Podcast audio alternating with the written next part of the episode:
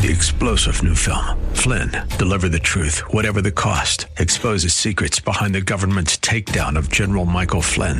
Flynn knew what the intel world had been up to. He ordered the first audit of the use of contractors. This set off alarm bells. He told the truth. He was the most dangerous person for Donald Trump to hire. They had to get rid of Flynn. Flynn, Deliver the Truth, Whatever the Cost. Available now. Watch it today. Go to SalemNow.com. SalemNow.com.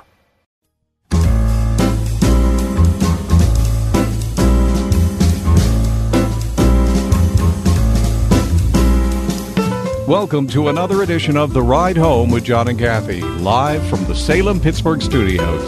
And now here are your hosts, John Hall and Kathy Emmons. Hey, good afternoon. We are live today after a nice long holiday weekend. Happy that you're with us. This is the Tuesday edition of The Ride Home. Kath, good to see you. You look a little hot. Yeah, it is pretty hot, John. It's about 93 degrees here in the North Hills of Pittsburgh. 93 degrees in that spare room. Mm-hmm. Yeah. Well, this is the first day that I'm broadcasting from my spare room with air conditioning, which is fabulous. Air conditioning.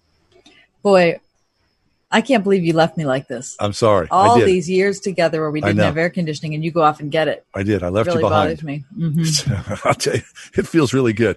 I'm happy to be here. Yeah. Does it really? Feels really good. It's really nice. Well, I mean, I don't know if now's a good time or I should wait till later. I don't know, but I have one too. What? Yeah. Wait. What? Yeah. You have an air conditioner in that room? Yeah. Yeah, I thought you might. I thought you might go do that. No, my husband did it. Did he? Mm-hmm. He went out to Home Depot or Lowe's or someplace. I married well. Yes, you did. He took care of you. Mm-hmm. Mm. Doesn't it feel good? It feels great. Now, Mike, can you hear my air conditioner in here through the mic? Unfortunately, I think I can. Yeah, that's what I was afraid of. You can't. Can you hear mine? No. Can you hear mine? No, good. No. Yeah, listen, don't you prioritize John's air conditioner over mine, Mike? I can't help it. How far away? How far away is your air conditioner from the mic? I'll go shut it off. Don't shut it off. That's okay. I've been cooling all day, so I feel like if I have to live on the dregs, the cool little dregs of air going in, don't show off with your, I have a super analog kind. Put it on a lower setting. I've got a remote control. There's my remote control. It's on the lowest setting there is, Mike. I don't have any other place to go. Oh, sorry. That's okay. All well, my plan was to turn the air conditioning off. Should I do it right now while John's talking, Mike, or should I wait till the commercial break? No, give it a shot now. Give it a shot. See what it sounds like. Okay. Yeah. Okay. I'm going to turn it down now. Wait. No, hold on. I have to take my headset off. My plan was to have the AC on, or while right before I went to air. But then, as we went to air, I'd press my little remote button here and shut that baby off, so the mic wouldn't pick it up. So you're saying, Mike, that my air conditioner can stay on, Kathy's has to go off. Yeah. Unfortunately, yes. Unfortunately, it's a bit of a shame. All right. Yeah. Okay. So now it's off. So, does Kathy's air conditioning come off? Is it? Okay, does my air conditioner has been turned off. Sounds good, Mike? Sounds great.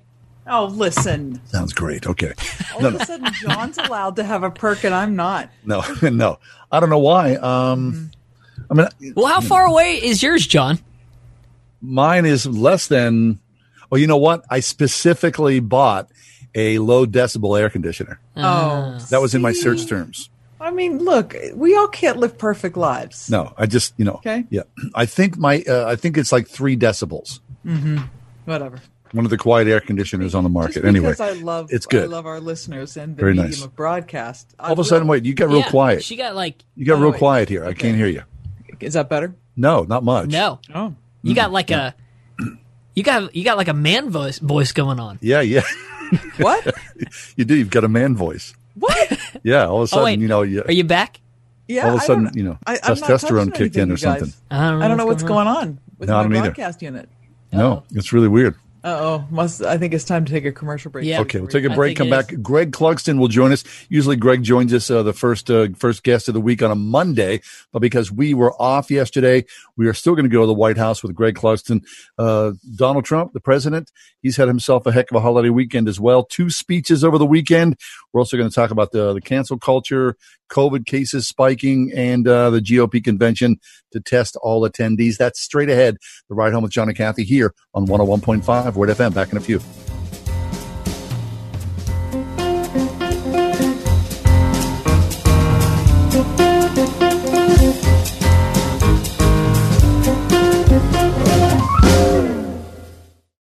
101.5 WORD. Coming up on Love Worth Finding. Here's what we need to understand.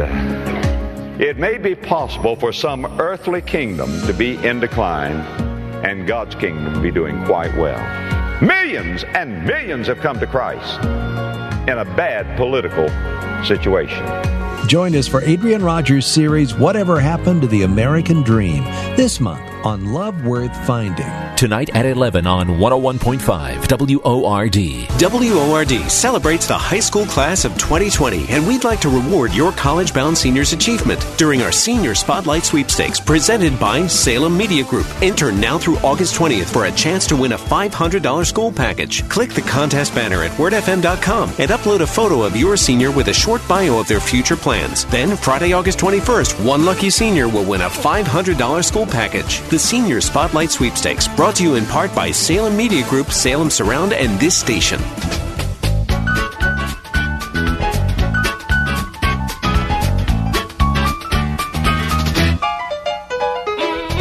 I scream, you scream, we all scream for ice cream.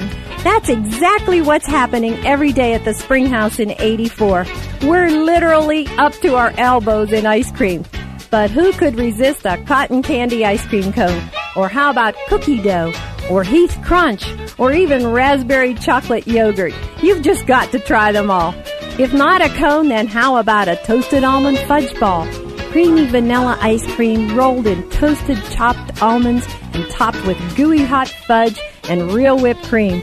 Or better yet, a strawberry ice cream shortcake made with real old-fashioned shortcakes smothered with sliced strawberries and, again, real whipped cream. Jump in the car now, head to 84 in the Springhouse, where we want you to scream for ice cream. If you're an employer, a business owner, if you have 5 to 100 employees, listen up. The cost of doing business continues to skyrocket, strangling your HR department with more regulations, administrative duties, and liability than ever. I'm Kathy Emmons. Your health plan's a big part of that cost. Another year, another 10% rate hike, another $1,000 increase on your deductible, another hospital or doctor you can't go to because they're not in network. Isn't it time for a change? Stop the insanity. Call Marlee Financial, the most innovative agency in the industry. Put an end to the annual increase. Give your employees a national network that all hospitals accept and reduce your monthly premiums by 20 to 30%. It doesn't matter when your renewal is. Marlee can help today. Call 724-884-1496. Marlee Financial, 724-884-1496, or go to marleyfg.com.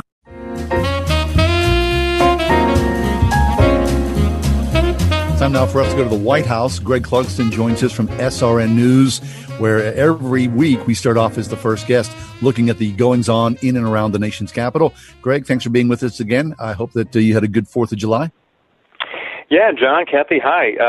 I was saying it was a low-key affair, but I think for a lot of Americans, it was low-key this year, but it was a good weekend. Thanks. Yeah. Excellent. All right. Glad to hear it, Greg. Okay. So President Trump making two speeches on July 3rd and July 4th. Talk about the speeches and the response. Yeah, a couple of things, just sort of the optics, the view of everything, just from how they laid out logistically.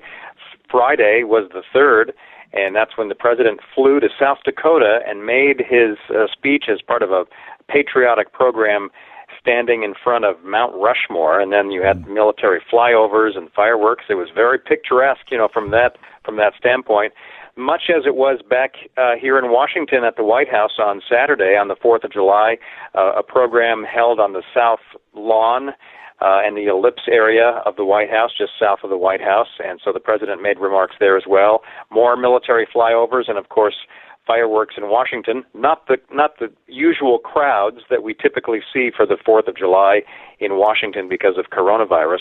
So those were the two settings, and these back-to-back speeches were very similar in their content and in their tone. The president was saying, on one hand, a lot of what we expect presidents to talk about on Independence Day, talking about our history and our values as a nation, and talking about the freedoms that we enjoy and the independence that we won all those many years ago.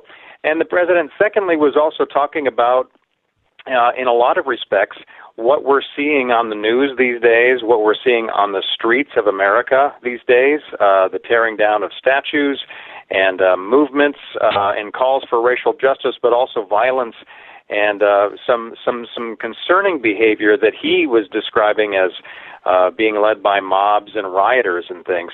So we had sort of these two messages that the president was delivering. He was talking about our great history and the need to maintain the history of the nation, but at the same time he was addressing and saying that he's going to preserve the values and some of the ideals that he sees as being under attack right now. I see. So this is really interesting because we are living in this new era, Greg. People are calling it the cancel culture era. So the president railed against that. And I think this is, I believe this is true. And these things need to be said because quickly things are being swept away. And if this continues in many ways, America will look unrecognizable because, you know, you can't speak what you want to talk about. That's verboten. Of course, historical figures, that's verboten, and I think the president's on point here. Yeah, my sense is, John, that people, how they reacted to these speeches are directly correlated to how they just view Donald Trump in general as well. Okay. If you thought that he sounded divisive and angry, and he was clamping down law and order, and he's going to take it out and be tough on. You know, you probably aren't a fan of Donald Trump, and if you are a supporter of Donald Trump, and these are, you know, what I'm saying right now is sort of broad generalizations. Of course, obviously, sure. You can have people in different categories, but obviously, supporters of Donald Trump would be saying, absolutely, we are with you. We don't want to see the country being changed in such dramatic and possibly dangerous fashion, and they would see him as being a voice that's willing to be heard in a culture that's being overtaken by these other elements right now. So, like so many of the issues that we have talked about for years now here on your program, it really comes down to a political worldview and how people are looking at these issues. Yes. Mm-hmm. And what's interesting is, again, you made reference to this, mainstream media, whether it's the New York Times or the Washington Post, they categorized the president's speeches over the weekend as dark and dystopian. And, of course, I didn't see that at all, but that's the narrative we're being fed. Right, and I've heard it raised by commentators and some others who have contributed to the discussion about all of what's going on, and from a conservative perspective are asking the question, well, why isn't the question being asked of those that are going out on the streets and causing mayhem and tearing down statues and monuments and graffiti and all the rest? Why isn't that behavior being described as divisive and angry? It's all often looked at through the lens of justice and equal rights. And while there certainly are those issues that need to be addressed in terms of race in this country and heritage in this country, when that veers off into violence and destruction, that seems to be a whole different category. Greg Clugston with us, SRN News White House correspondent. Now these speeches are made and all this discussion happening amidst a lot of COVID-19 spikes in America. We're experiencing one right here in Allegheny County, which is in the southwestern part of the state of Pennsylvania, Greg. What's happening in parts of Texas and California, Arizona, Florida? I mean, it's really shocking. Talk about the president's response to that, how he's seeing these situations. Sure. Well, there's an acknowledgement by White House and administration officials that we are seeing these surges in certain areas across the country. Some spots, especially through those Sunbelt states that you mentioned, they're especially hard hit right now and are seeing perhaps a return to scarce hospital beds and mm-hmm. ICU units and those kinds of things. And there is concern that the protective equipment that nurses and doctors and healthcare workers wear and need, there may be shortages again. So we're seeing this spike, and so we are seeing an increase in positive cases and hospitalizations. The White House response, the president's response, and he mentioned this a little while ago. He's holding an education summit at the White House today with leaders talking about how to reopen schools safely this fall during the pandemic. And he said, we are testing so much more, millions and millions of cases of tests, that we're going to be seeing higher cases. And while that is true from a numeric standpoint, what is also true is that we are seeing, and this is because these are the spikes that we're seeing, that the positivity rate of testing is increasing. So yes, the numbers of tests are higher, but also there's a greater percentage of positive test results. And so that is obviously what's concerning, especially to governors, local officials, healthcare officials. But even though that we're seeing these spikes, as I mentioned, the president even just today saying, really wanting schools to open up because there are so many benefits to schools for children and for others. But at the same time, how do you balance that with the safety concerns? Right. Greg, really, this is such a unique time in American life. I don't think I've ever experienced anything like this. And, I've been looking at news since the 1960s. Who do you believe? And even in the midst of COVID spikes, many people say, well, they're just doing more testing, so it's not really a concern. It's such a mishmash of information. It really is hard to figure out what to believe or who to listen to. Yeah, I agree, John. It's hard to wade through the volume of information, and sometimes it can appear that the information you're reading and hearing about and getting is conflicting information. Another point the White House makes out, and the president was doing that on Twitter this morning, is that the U.S. mortality rate compared to other countries is much lower than what a lot of other countries are seeing, even though we have many more cases.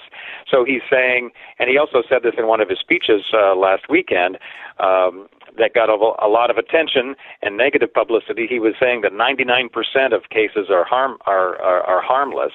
And so he was basically saying that there's a recovery rate and our mortality rate is down as a country. And yes, that is true, but that doesn't. That doesn't, obviously mean that people aren't suffering and that these are our concerns, whether it's in southwestern Pennsylvania or whether it's in, Texas or California or Arizona. Right.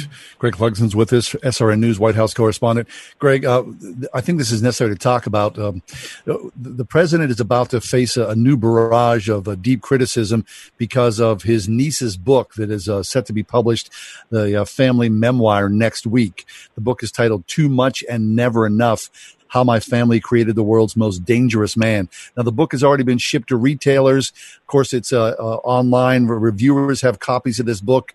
And you can imagine this will be the airing of the family dirty laundry.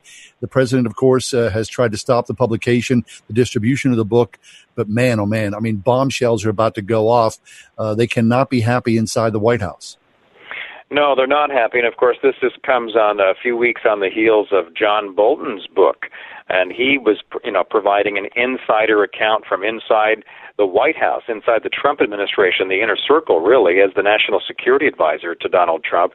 And so you have that book that's really coming, really addressing how the president is handling his role as commander-in-chief and as the president of the United States. And in this book, from the niece, Mary Trump, she's offering a lot of clues as, to the president based on his upbringing and the family relationships. And she is now...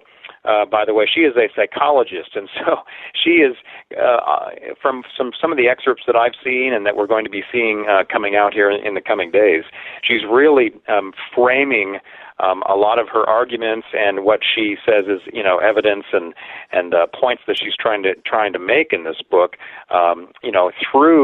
through psychology and, in dealing with how the president, his relationship with not only his siblings, but his parents, and how that has really, really framed the president's worldview and his life experience. But you're right, this looks to be a scathing book. And when you talk about families' dirty laundry, this looks to be a prime example of just that. Yeah, this is not good any way you look at it. But boy, it really is dirty laundry extraordinaire. Greg, let's move forward. Let's talk about the GOP convention. They're going to test all attendees. Again, historically, nothing's ever happened like this in the United States, where essentially two conventions in two different locations. Right. So obviously Charlotte, North Carolina was the first location, and then there apparently is still going to be some business conducted there, but most of the high-profile speeches and guests are going to be in Jacksonville, Florida.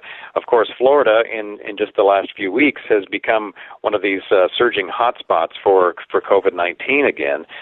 So that puts a big question mark onto all of the logistics involved for the convention, which is coming up the last week of August. And we just learned yesterday that the Republican Party plans to, as you mentioned, John, test all of the attendees who are going to be inside the perimeter of the convention site, so that every day to gain access to that area, you would have your temperature checked and you would need a rapid COVID test.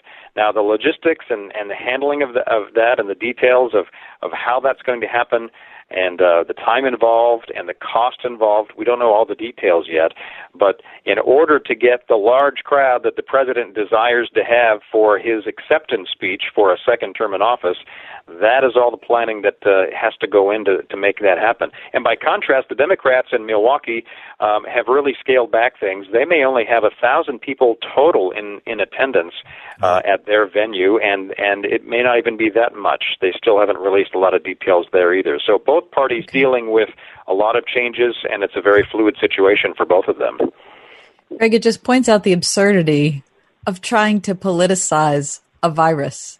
I mean, you might want to have 20 people inside or 20,000 people inside a convention hall, but you're just not going to be able to do it. It's just not going to be safe for everybody.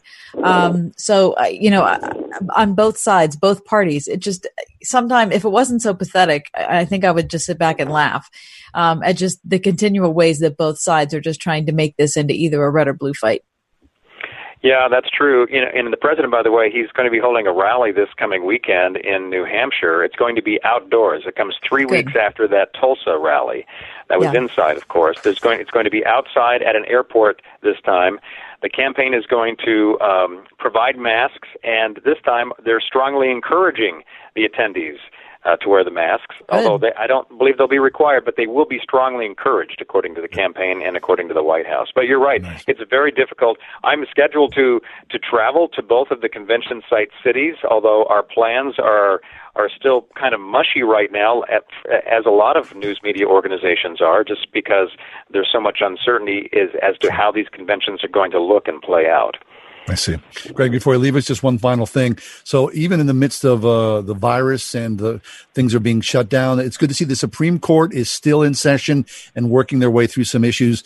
The Electoral College, in many ways, got a bit of a spanking today from the Supreme Court. Tell us about that.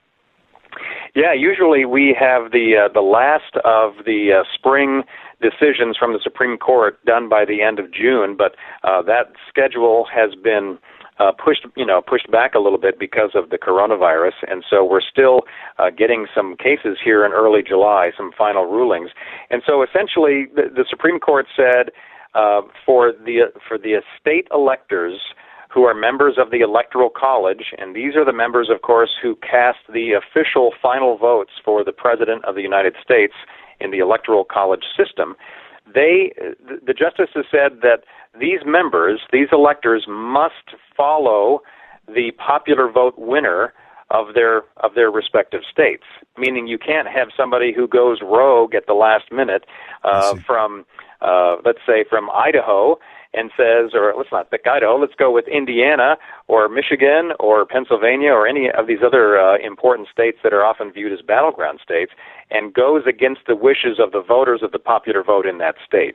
So that way there won't be any last-minute surprises when it comes to the Electoral College. Right. That was a unanimous opinion. Thankfully, no surprise there. Greg, we only have a minute left. I heard a rumor, it may have been propagated by John Hall as we were talking in our pre-show meeting, that you were sitting in a van outside a golf course waiting for the president today. Is this something you do on a regular basis? I try not to. I'm trying to cut back.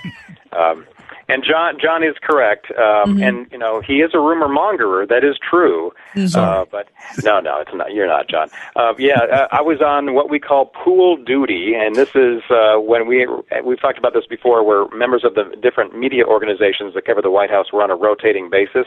Sometimes you get very interesting and exciting appointments in terms of what your responsibilities are, and sometimes they're a little more mundane. And that means if the president decides to go golfing on a Sunday afternoon, then you tag along and sit in a van for 2 or 3 hours, and that's what I did. Oh, you're living the dream, Greg Clugston. When anybody asks, pool duty is very, very glamorous. Well, Greg, we're always excited that you share a little bit of that glamour with us weekly here on The Ride Home. Thanks, friend. It's always good to get insight from you wherever you are. I enjoy it, too. Thanks, guys. Thank you. Greg Clugston, SRN News White House correspondent. You want to trade jobs with him, John? Pardon me? You want to trade jobs with him? Listen, I'm very happy in my air-conditioned room, in my spare room. So please don't shake me out of here. Okay, let's take a quick break, come back. The gleamers. The New York Times is talking about people who are gleaming the harvest and what that means for poorer Americans. But the Times is acting like, whoa, surprise, this is something really interesting and new. We'll talk about that next. Why do you think some of the top investors in the world are buying gold? Recently, a handful of billionaires have been accumulating gold over other forms of investments. When the world's financial moguls like Sam Zell begin choosing metals, perhaps it's time you listen and follow suit with your own personal investments. Gold is formally recognized as a hedge against currency depreciation and inflation.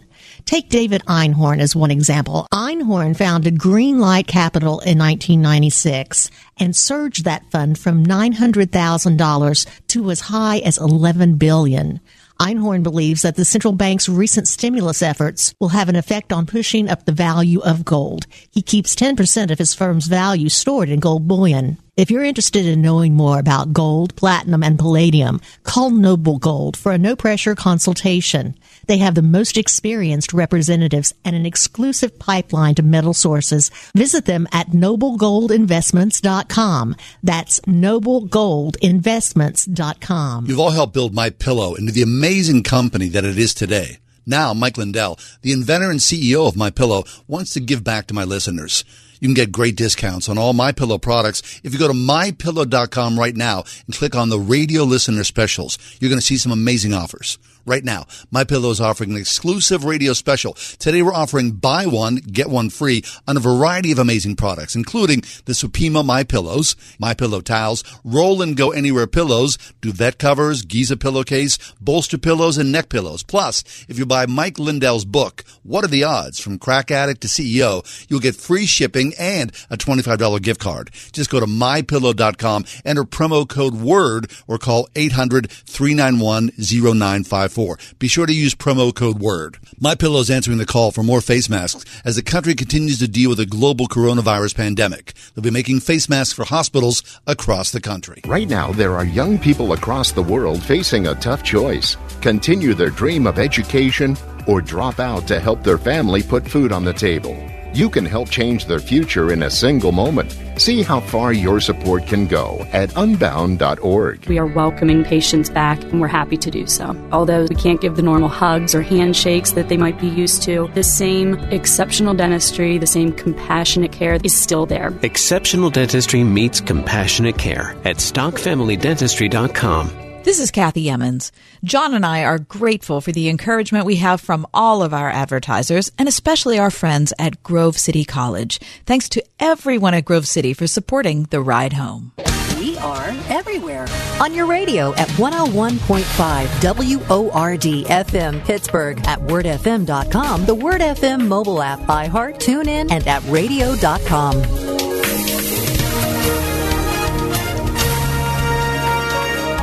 Mainly clear for tonight, low 69, sunshine and some clouds. Wednesday, watch for a shower or thunderstorm in spots, high 90.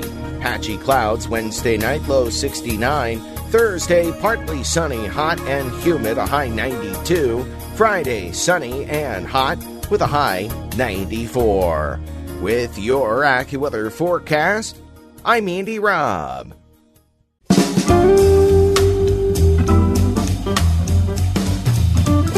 The Old Testament concept of gleaning is, I don't know, to me it's one of the most beautifully insightful principles that God laid out for the people of Israel.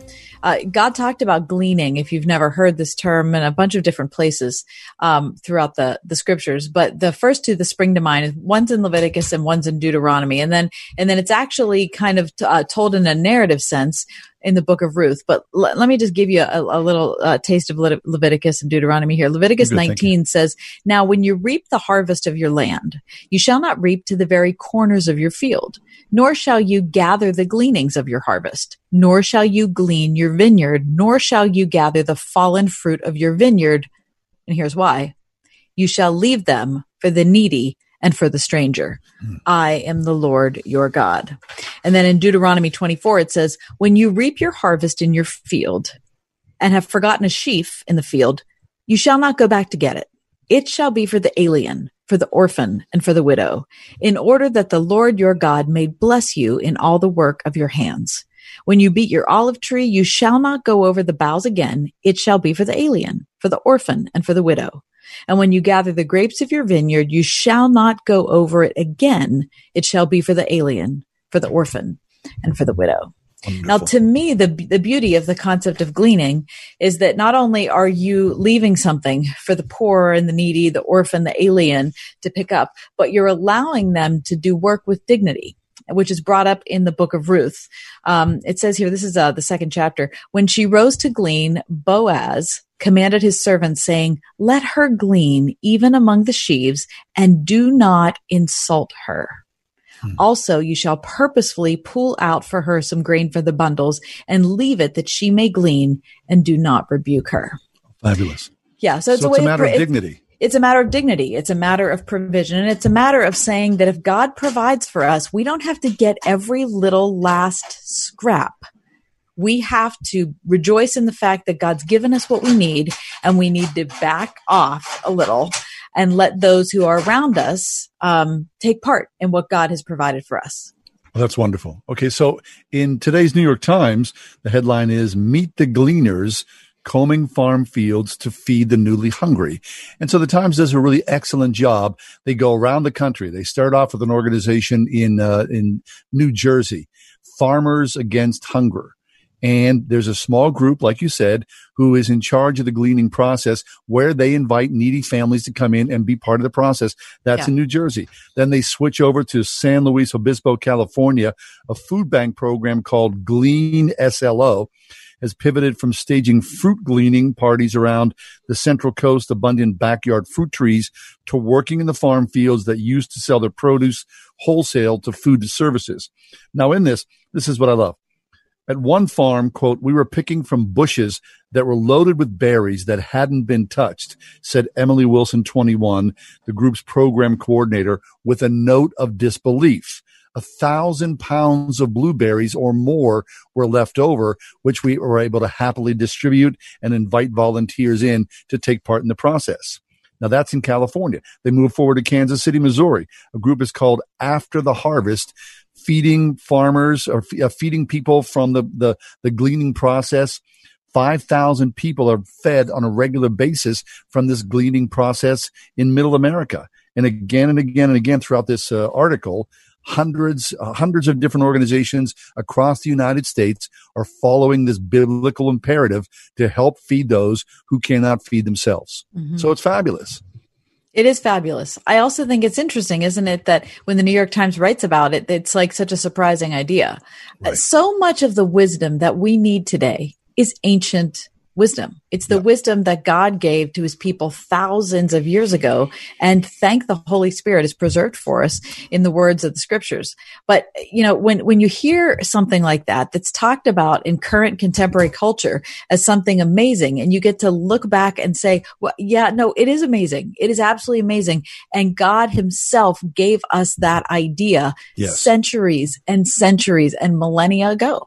So what this speaks to me is a couple of things. First of all, is a journalistic ignorance or societal ignorance of the Bible and biblical principles. So you have journalists writing, of course, from a secular world perspective. So they're ignorant about the Bible, illiterate about the Bible. Mm-hmm. And so anything that comes their way, they go, what? I didn't hear about this. I don't even know what this whole thing means. Well, listen, if you were going to quiz the number of Christians who know what gleaning is, that wouldn't make the secular world look a whole lot better. I guess you're right about that. Yeah. Anyway, kudos to everyone out there who are helping to feed those who are having trouble feeding themselves, especially during the pandemic shutdown. So fabulous. What do you say we take a break, come back? I think we should. Yeah, we're going to step aside. Dr. Marilyn McEntyre with us next. Quality of life. Can it be achieved even in a pandemic? She says yes. Good. Find out how next on The Ride Home.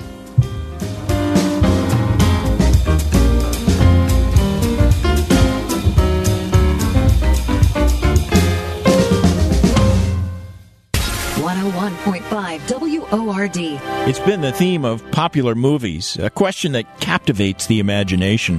How would you live if you knew the world would end soon? Well, we don't know when, but the world is coming to an end. And the question is, are you ready?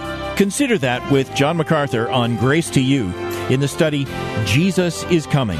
Grace to You with John MacArthur, tomorrow morning at 7 on 101.5 WORD. So I was doing yard work the other day, leaning over a prickly bush, holding a heavy pair of electric hedge trimmers, sweat dripping off of me, and thinking to myself, self, how is it that we've come to loving yard work so much?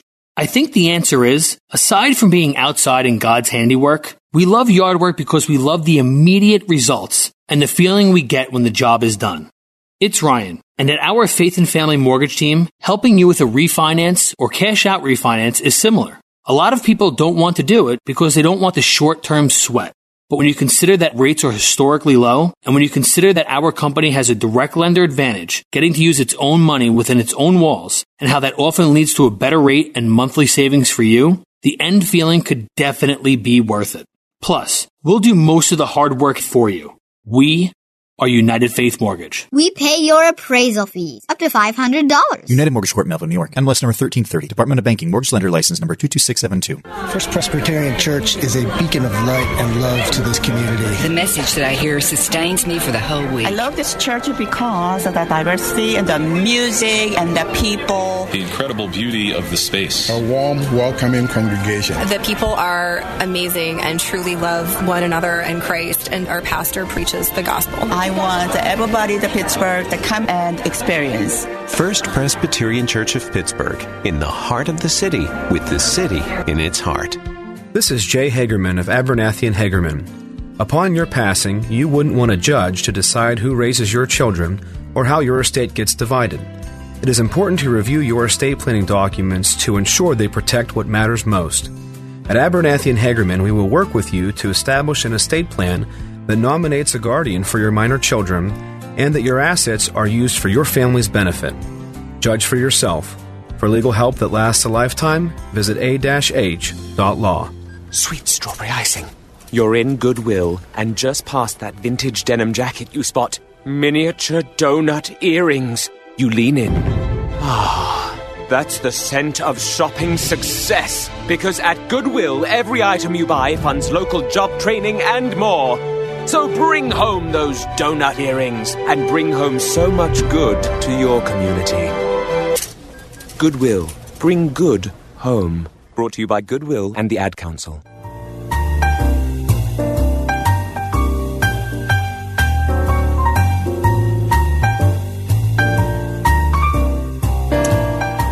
Is it enough to be average?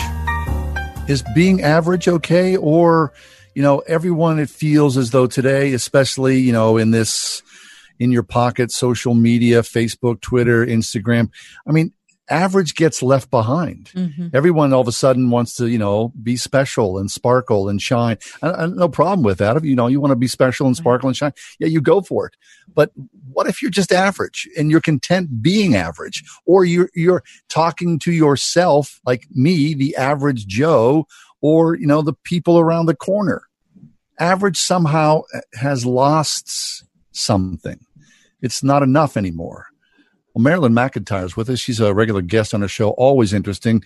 Dr. McEntyre is an author of many award-winning books, Make a List, which we love, What's in a Phrase, Pausing Where Scripture Gives You Pause. Her latest is called Speaking Peace in a Climate of Conflict. But today she's going to talk to us about quality of life in a pandemic. Marilyn, welcome back to the show. Hi, it's really a pleasure to be here again.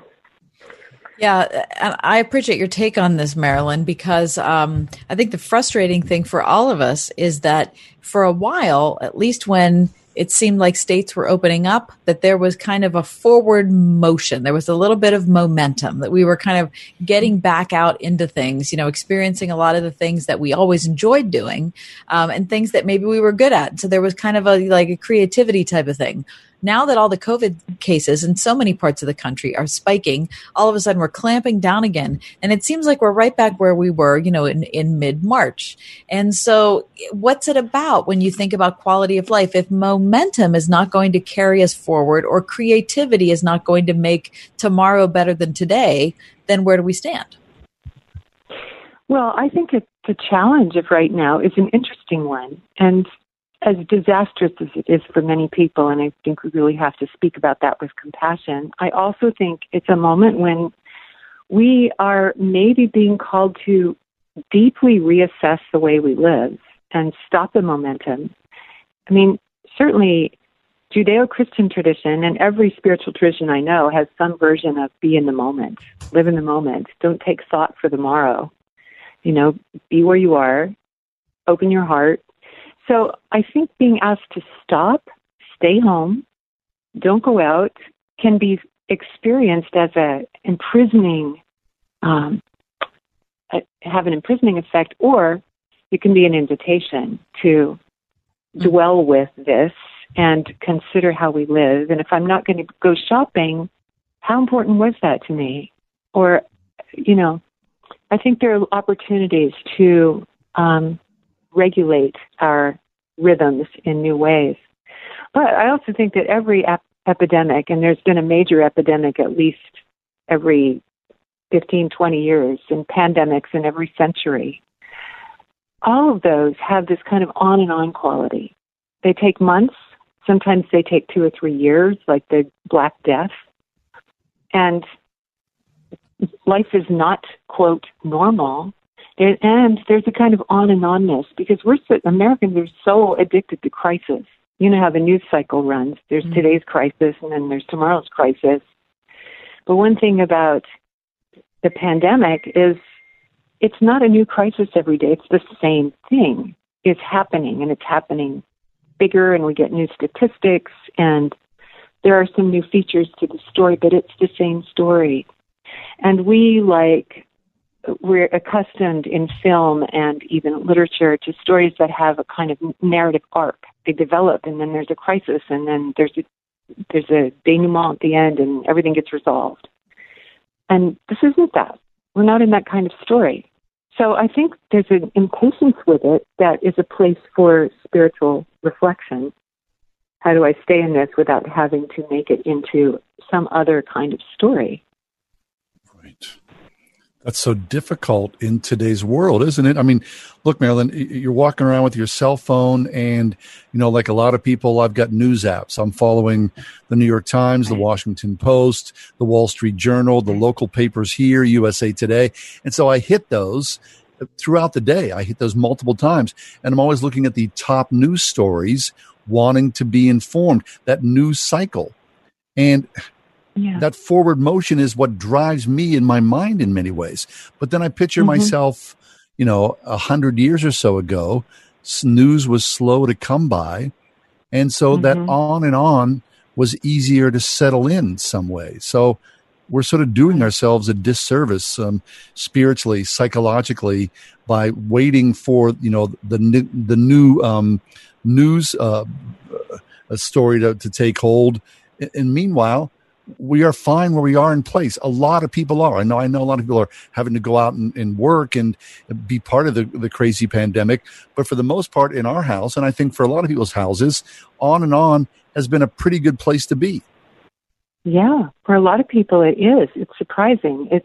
Not to be glib about it, it's very, very hard on many people. But you see more parents kind of trading off taking care of the kids and walking around the neighborhood, and so there's something about pulling it all in that can be really fruitful. I also think this is a time that those of us who are generally able-bodied and active have something very important to learn from people who are chronically ill or chronically confined anyway, or are living in wheelchairs, or are used to a life story that doesn't have so much activity and change in them. So talk to them about how they live inside that and live with it and open it up and make it habitable. They've got skills that the rest of us could learn from. Mm-hmm. Yeah, I remember when my mother-in-law was alive, Marilyn, she had had MS since she was, a young woman. And so by the time I met her, she'd had MS for 25 years. And her life was very, it had a lot of stasis to it. And there were very limited things that she could do. But it did, It was a different orientation when I was with her. That's the best way I can put it. I mean, I can't get inside her head. I never presumed to know her experience. All I knew as an outsider, when I walked into her space, it was different. Mm-hmm. It wasn't unhappy, but it was different. Yeah. Yeah. And I remember visiting my mother when she was near the end of her life in an assisted living place right near us. And, every day, just dropping into that space with her, it felt like a kind of refuge for me. I was leaving all the busyness of my day behind and just being with.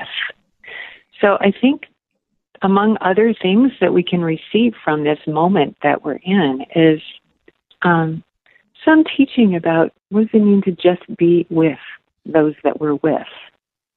And maybe I'd take just out of that sentence if it means that we have game nights more often, or that we sit and read instead of going out to the movies, or that we, make dinner together because that's become a real activity instead of something on the way to something else. All of those things, I think, can actually become little spiritual disciplines, practicing the presence of God in the life that we get. But we're used to a lot of drama, so it does mean letting go of the drama and remembering that most of history, most of the world has lived this way. I read a statistic, which I wish I could recite, about how much of human history most people traveled no more than 50 miles from their homes ever. Wow. That sort of puts it in perspective when we think of plane travel as a human right. Yeah, right. I had a friend, Marilyn, who always used to, he said this in jest, but I know that he meant it as well. I would see him and he'd always say, "Are you succeeding? Are you succeeding? Are you succeeding?" And that was kind of his mantra in life. And he measured his success by, his financial gains and his acquisitions of whatever. But like you're saying, the large majority of people, of course, in this world, since times began, billions and billions and billions of people woke up in the morning, did their work, hopefully loved their wife and their children, and at some point in their life, they expired. And that was average. That was just an average life. That was enough for most people. Now we've shifted into another gear, and I believe it's become toxic in many ways. I do too. I think it's a great moment to reassess our consumerism and the level of acquisition and busyness that we've gotten used to. Now, I looked in my closet the other day. We keep getting ads for new, season's clothing and all that with a pop-up on Facebook. But I looked in my closet and I thought, I don't think I've worn more than 2 or 3 things for the last 3 months. I just keep throwing them in the laundry and putting them back on because I agree. I do the same thing. Yeah, and it's fun to dress up and go out if you have the means to do that, but there's something about humility and simplicity that's really worth retrieving from what's happening with us.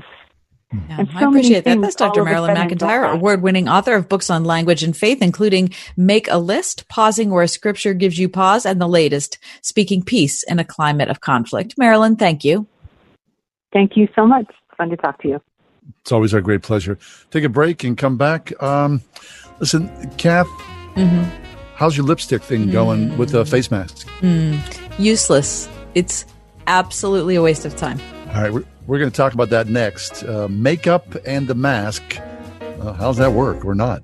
WORD celebrates the high school class of 2020, and we'd like to reward your college-bound seniors' achievement during our Senior Spotlight Sweepstakes presented by Salem Media Group. Enter now through August 20th for a chance to win a $500 school package. Click the contest banner at wordfm.com and upload a photo of your senior with a short bio of their future plans. Then, Friday, August 21st, one lucky senior will win a $500 school package. The Senior Spotlight Sweepstakes, brought to you in part by Salem Media Group, Salem Surround, and this station. Now streaming on SalemNow.com is the brand new film, Selfie Dad. Selfie Dad is a very funny yet powerful movie about a Christian dad in a midlife crisis who becomes an overnight social media phenomenon, only to turn away from God and his family. But when he's confronted with a newfound friendship and the life-changing truths of the Bible, he learns the only way to have true happiness. Some of these things I just can't fix without some sort of direction. And I'm finding it right here in the Bible.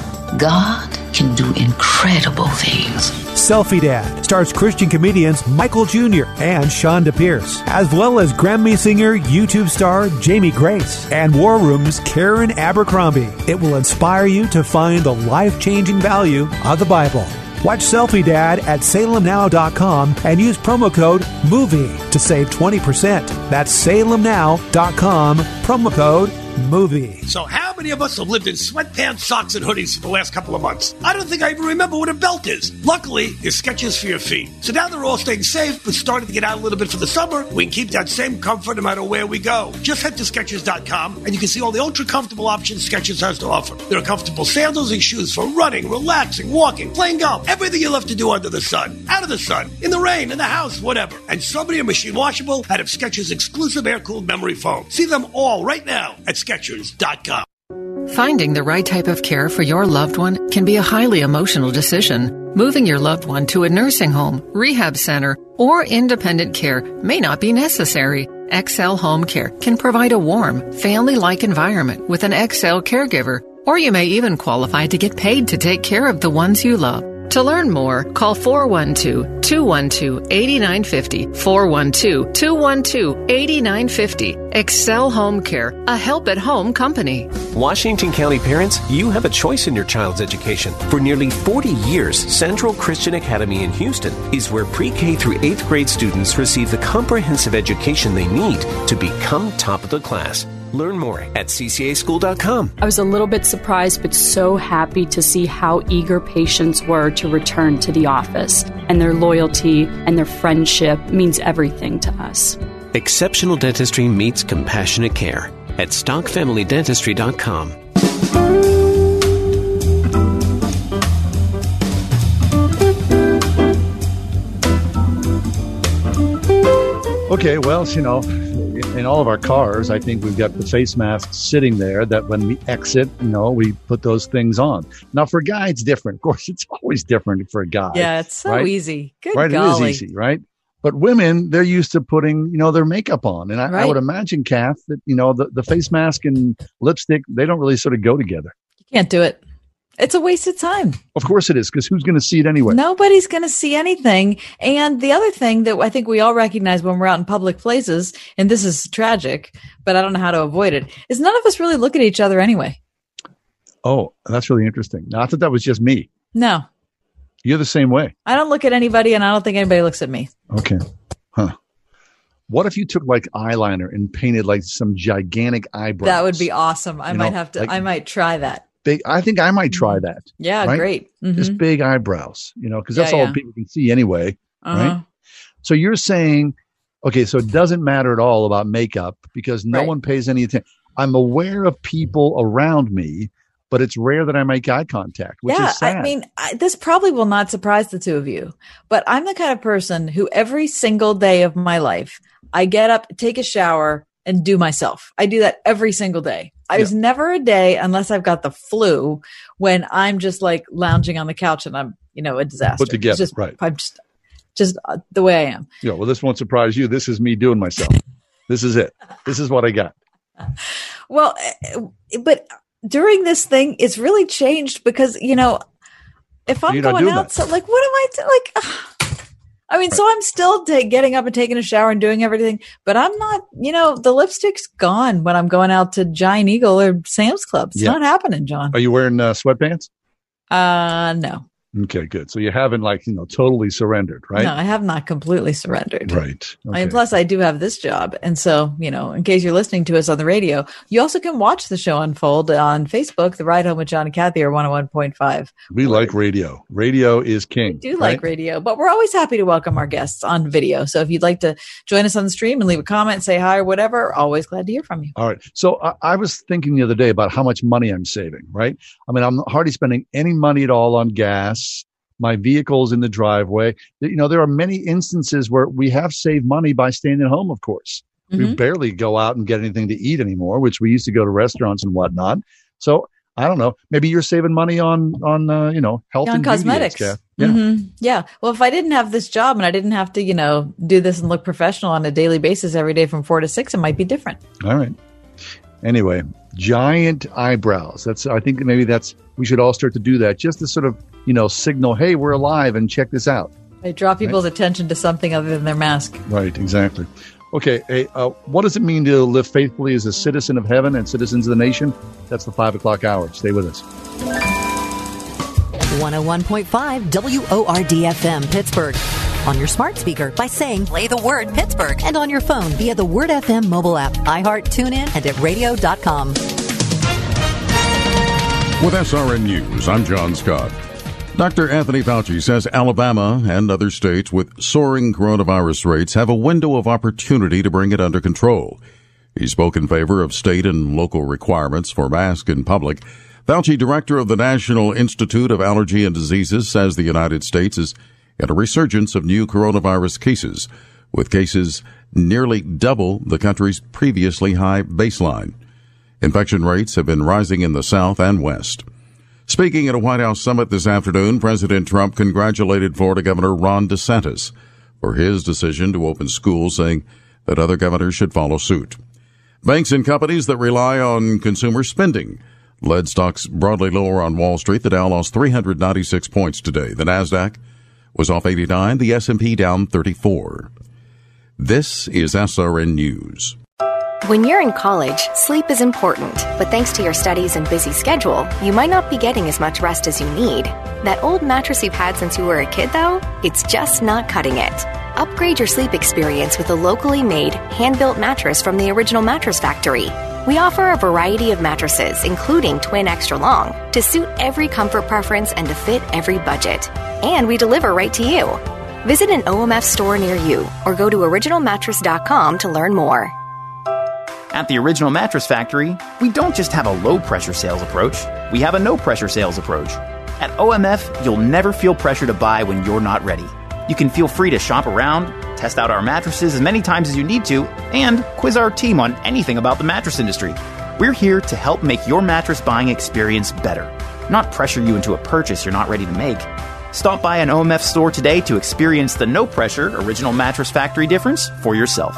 As the will of the students goes, so goes the will of the nation. This is a central theme of the new movie, Return to the Hiding Place, the film about Corrie ten Boom and her secret army of teenagers' heroic efforts to hide and save Jews from the Nazis during World War II. Corrie's story was made famous by her book and original movie produced by the Billy Graham Association. Now, 45 years later, comes Return to the Hiding Place, the untold behind-the-scenes true story of Corrie's secret army of student teenagers' efforts to rescue Jewish people. Told by Hans Pohle, one of Corrie's teens in the resistance, Return to the Hiding Place is an action-packed film of the Dutch Underground's true breathtaking rescue of an entire orphanage of Jewish children. Return to the Hiding Place, starring John Rhys-Davies. Watch this captivating movie tonight with your older children at SalemNow.com and save 20% with the promo code MOVIE. Return to the Hiding Place at SalemNow.com, promo code MOVIE. Due to historical content, might not be suitable for younger audiences. I love golf, and I also stink at golf. I've tried it all. The lessons, the special swing contraptions, the neon brush tees, the funny hats, the putting all of my change in my left pocket. I like to say I just happen to have a high golf handicap. My friends would say I have a high talent disadvantage. Luckily, while I might be fighting some disadvantages on the golf course, At our Faith and Family Mortgage team, we're lucky to be able to serve listeners with a unique advantage. Our team is an arm of a bigger company who is a direct lender, which means our company gets to use its own money and make its own decisions within its own walls. And for you, that can mean shorter turnaround times and often a lower rate, which could save you monthly and lifelong money on a new home, refinance, or cash-out refinance. We are United Faith Mortgage. United Faith Mortgage is a DBA of United Mortgage Corp., 25 Melville Park Road, Melville, New York. Licensed mortgage banker. For all licensing information, go to animalistconsumeraccess.org. Corporate animalist number 1330. Equal housing lender. Licensed in Alaska, Hawaii, Georgia, Massachusetts, Mississippi, North Dakota, South Dakota, or Utah.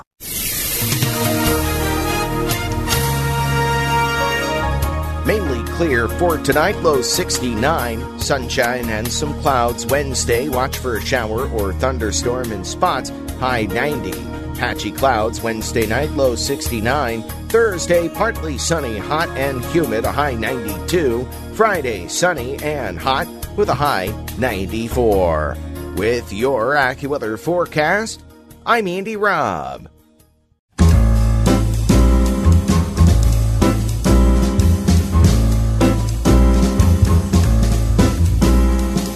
Welcome to another edition of The Ride Home with John and Kathy, live from the Salem-Pittsburgh studios. And now here are your hosts, John Hall and Kathy Emmons. Thanks for coming along for the Tuesday edition of The Ride Home with John and Kathy. So we were saddened yesterday to hear about the news of the passing of Charlie Daniels. Kath, we talked to Charlie Daniels 2014 maybe? Yep. Okay. Yep. So we're going to air a portion of that. We're going to have most of that conversation during the 5:30 hour of the show. But, of course, Charlie Daniels has a very special place in the hearts of Pittsburghers, does he not? Yeah, he does have a special place in the hearts of Pittsburghers. And I don't know what I expected when we did our interview, John. I kind of thought, well, you know, he's a Grammy Award winner. He's toured the world. You know, he toured the world a jillion times. And he was just so friendly and approachable, and he was just a lovely, he was a lovely person. I was very sad to hear of his death, but really grateful that we have this, you know, kind of audio reserve of all the years we've been doing the show, and we were able to go back and Mike dug it out, and so we're going to air it for everyone at 5:30. Fabulous. So you know the line, you just go and lay your hand on a Pittsburgh Steeler fan, and I think you're going to finally understand. So that's Charlie Daniels talking about us and the rest of America. So what would he say? We'll take a break, come back. Terry Tim is going to be with us in a few minutes. Always a great conversation with Pastor Terry Tim. And then Charlie Daniels from way back in the archives as the hour goes on. Stick around. It's The Ride Home with John and Kathy here on Word FM. .5 WORD. Nothing portrays our broken condition quite like senseless violence and rioting in the streets. In contrast, God calls on His children to become agents of His love. How do they know we're a Christian? Our love. That's the identifying mark of the believer. Be sure to listen when Chuck Swindoll presents a relevant study in the book of 1 John, right here on Insight for Living. Tomorrow morning at 8 on 101.5 WORD. For those of us who are healthy, it's hard to imagine what it's like to be chronically sick. If you're over 50, you may be fine today, but tomorrow, different story. Chronic illness can literally claim your financial world overnight, and suddenly you're tens of thousands in debt, mailbox overflowing with bills, notifications, warnings, and you think Obamacare will help you sort it out? Good luck getting someone even to talk to. This is Kathy Emmons, and my friends at Marley Financial have a better solution. It's their non-Obamacare pro-life health plan. It gives you the power of a national PPO instantaneously, savings of 30 to 60% off Obamacare for those over 50, no funding for abortion, and always someone to help you. Call 724-884-1496. One client recently in the hospital for 11 days for a bowel obstruction. The hospital billed him over $56,000. Marley Financial's non-Obamacare plan paid the entire claim and put $7,000 in his pocket. There's no other plan like it anywhere, and you can get it now. Call 724-884-1496 or visit marleyfg.com. Now streaming on SalemNow.com is the brand new film, Selfie Dad. Selfie Dad, a funny yet powerful movie about a Christian dad in a midlife crisis. When confronted with the life-changing truths of the Bible, he learns the only way to have true happiness. God can do incredible things. Selfie Dad stars Christian comedians Michael Jr., Jr. and Shonda Pierce. Watch Selfie Dad at SalemNow.com and use promo code MOVIE to save 20%. That's SalemNow.com, promo code MOVIE. Seasons of change and uncertainty can be difficult, even scary, but they don't have to control or define you. The counselors of the Grace Wellness Center would consider it a privilege to come alongside and help you replace the fear and frustration with freedom and peace. While office visits are still available throughout the area, Grace Wellness Center also offers online and phone appointments to make counseling convenient and available on your terms, accepting all major insurances at thegracewellnesscenter.com. We saved big money with our Progressive Home and Auto Bundle and used the cash to take a family vacation. To Hawaii. Who's up for a luau? Yay! This is not a real testimonial. Sure, customers can save big money with Progressive, but not enough to go to Hawaii. They'll probably use it for things like the mortgage and groceries, or even a travel magazine, so at least they can see pictures of Hawaii. Aloha! Yes, say hello to those beautiful Hawaiian beaches in that magazine. Progressive Casualty Insurance Company and Affiliates. Reverend Terry Tim is with us. Reverend Tim is a regular guest on our show, a monthly guest. He joins us from Christ Community Church of the South Hills. Terry, welcome back. How are you today? I'm good, John. How are you? Real good. Terry, we miss seeing your bright and shining face. One of these days we'll meet again. Oh, well, my face is really shining in this heat, so I'm melting away. So. Mm-hmm. And no kidding, Terry, before you came on, it was determined that John's air conditioner in his spare room from which he's broadcasting is just fine. Mm. But my air conditioner from my spare room where I'm broadcasting is too loud for Mike. Mm-hmm. Oh, man. Mm-hmm. So you had to turn it off. Yeah, isn't that sad? It's okay. That is sad. Well, you could be, I'm on the third floor in my attic. That's where my office is. And it's 999 degrees in my third floor. So. I'm with you. That's where my bedroom's on the fourth floor of our house, too. It's pretty stinking hot up there, Terry. Mm-hmm. Yeah. Mm-hmm. That's rough. I feel bad for both of you. Really do. Whatever. He doesn't care about either one of us, Terry. All right, Terry, so let's talk about citizenship. We know from reading our Bibles that our citizenship is in heaven. Right. Boy, if you look at a lot of the people who are posting on my Facebook feed, they certainly recognize that their citizenship is in the United States too, which is valid. So how do we, are those competing kingdoms? Quick answer. Yes, they really are. I don't know about you, but like this was the hardest 4th of July weekend that I've ever had to experience in my life. Oh, like, man, yes. Yeah, there were so many conflicting emotions like swirling around inside of me, and I'm still processing like what in the world is really going on. You know, my own life, my own faith, and my own commitment to follow Christ faithfully and to be a good citizen of our country. I love being a citizen of the United States of America. You know, one of my most prized possessions, and this is going to sound strange, is my U.S. passport. Like, I love my passport. I mean, for one, it just reminds me of the opportunities that I've had to travel. And I love traveling to other countries and getting the stamps in there. But, you know, there's something about returning home and, you know, coming through New York or Detroit or Atlanta and, you know, seeing that sign, Welcome to the United States of America.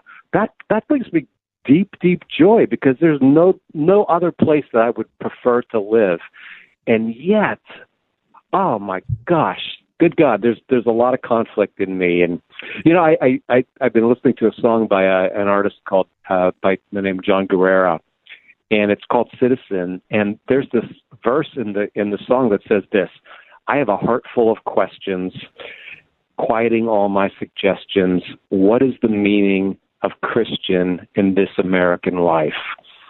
And that's what I'm pondering right now. There you go. Yeah. That's a short answer and a long Terry, answer. First off, thanks for sending that song to John and I. It's a really thought-provoking piece. It's beautiful. It really is. It's beautiful. It's beautiful and it's terrible. And it's the way life is right now is just someone trying to ask an honest question of a real God. And I guess that's the question that I'm trying to get at, Terry, is we're not going to improve our perspective on the nation. And we're not going to improve the nation itself if we're not willing to ask really hard questions, questions that are awkward, questions that we absolutely do not know the answer to. I think Christians are good at asking questions we already know the answer to because it makes us seem like we're, you know, really knowledgeable or well-rounded or insightful, but really asking a question we don't know the answer to and then being willing to sort through all the mess that happens when you start talking. Yeah. You know, so I came across a quote a number of years ago from William Sloane Coffin, who for years was the senior pastor at Riverside Church in New York City. And he talked about there are two kinds of citizens. And he said, some citizens are loveless critics and some are uncritical lovers. Neither one of those is the posture of the follower of Jesus. So think about those two categories. There are some people that are loveless critics. I mean, they just look for every opportunity to tear down something that's happening in our country, a policy, a leader. They're just ruthless. You know, there's no love for America. I just critic. And then there are other folks who it's just, you know, they wrap themselves in a flag and there's no critical thoughtfulness about, like, are there things that are happening in our country that are not consistent with where our, ultimately our citizenship is in heaven? And I have to admit, like, you know, I could ping back and forth between those two things. And the question is, like, again, as a person whose citizenship is in heaven, what does it mean for me to live faithfully as a citizen of the United States of America? Mm-hmm. So let me, maybe, can I just give you four things? Yeah. Yeah, please do. Yeah, open this up. So here's the first one. Be grateful. Like, no matter what else is happening, no matter what is happening, like the Apostle Paul says, gratefulness and thanksgiving is like the wellspring of a thriving, flourishing life. And so one of the things I'm trying to do in this season is just every day, like, count my blessings of what it means to live in this country. In spite of its hardship, in spite of its pain, like, thank you, Jesus, that you planted me here. You didn't set me in 14th century Nepal. Like, I'm really grateful to live in Pittsburgh, Pennsylvania in the year 2020. Another thing is to be prayerful. You know, the scriptures make it very clear that we are to be people who pray. Pray for those who are in authority. Whether we agree with them or not, the scriptures are clear. Be prayerful. And I have found, like, that's something that I'm not faithful enough in. Like, I do not pray as diligently as I should for leaders at every level. And, you know, I think about, you know, those who have governing responsibilities right now, whether it's a local commissioner or the president of the United States or anybody in between. Like, that's a heavy lift. That is a heavy burden in our country. And they, all of those men and women, they need our prayers desperately. So I would just, like, really encourage all of our, you know, anybody who's listening to this conversation, we need to all step up our prayer game. It's really, really important. That's good. I'll take that. Yeah. Tara. All right. So, Tara, be grateful, be prayerful. What's number three? So number three, and this is the hard one. This is really hard. You know, be submitted. The Apostle Paul says we are to submit to our governing authorities. Like, whether, again, we agree or not with policies, you know, I've talked about this. You guys are talking about it. And it's kind of a joke, like the whole thing with masks, right? Like, do you wear a mask or not? Like, you know, we've been displaced right now. Our church, we're not able to gather yet, and we're hopefully maybe in August we're going to move in back into an indoor gathering. Who knows? But one of the things the school district has said to us when we come back, masks are required. That's the local government has made that decision. So whether you like that policy or not, if you're going to worship in this space with us, a mask is required. That's like a simple little thing, but it's part of this path that God calls us to submit to government authorities. Now, the last thing I would say is, you know, we're to be grateful, be prayerful, be submitted. We're also to be critical. Like, and when I say that, be critical, I mean, like, there are going to be times when we need to prophetically dissent.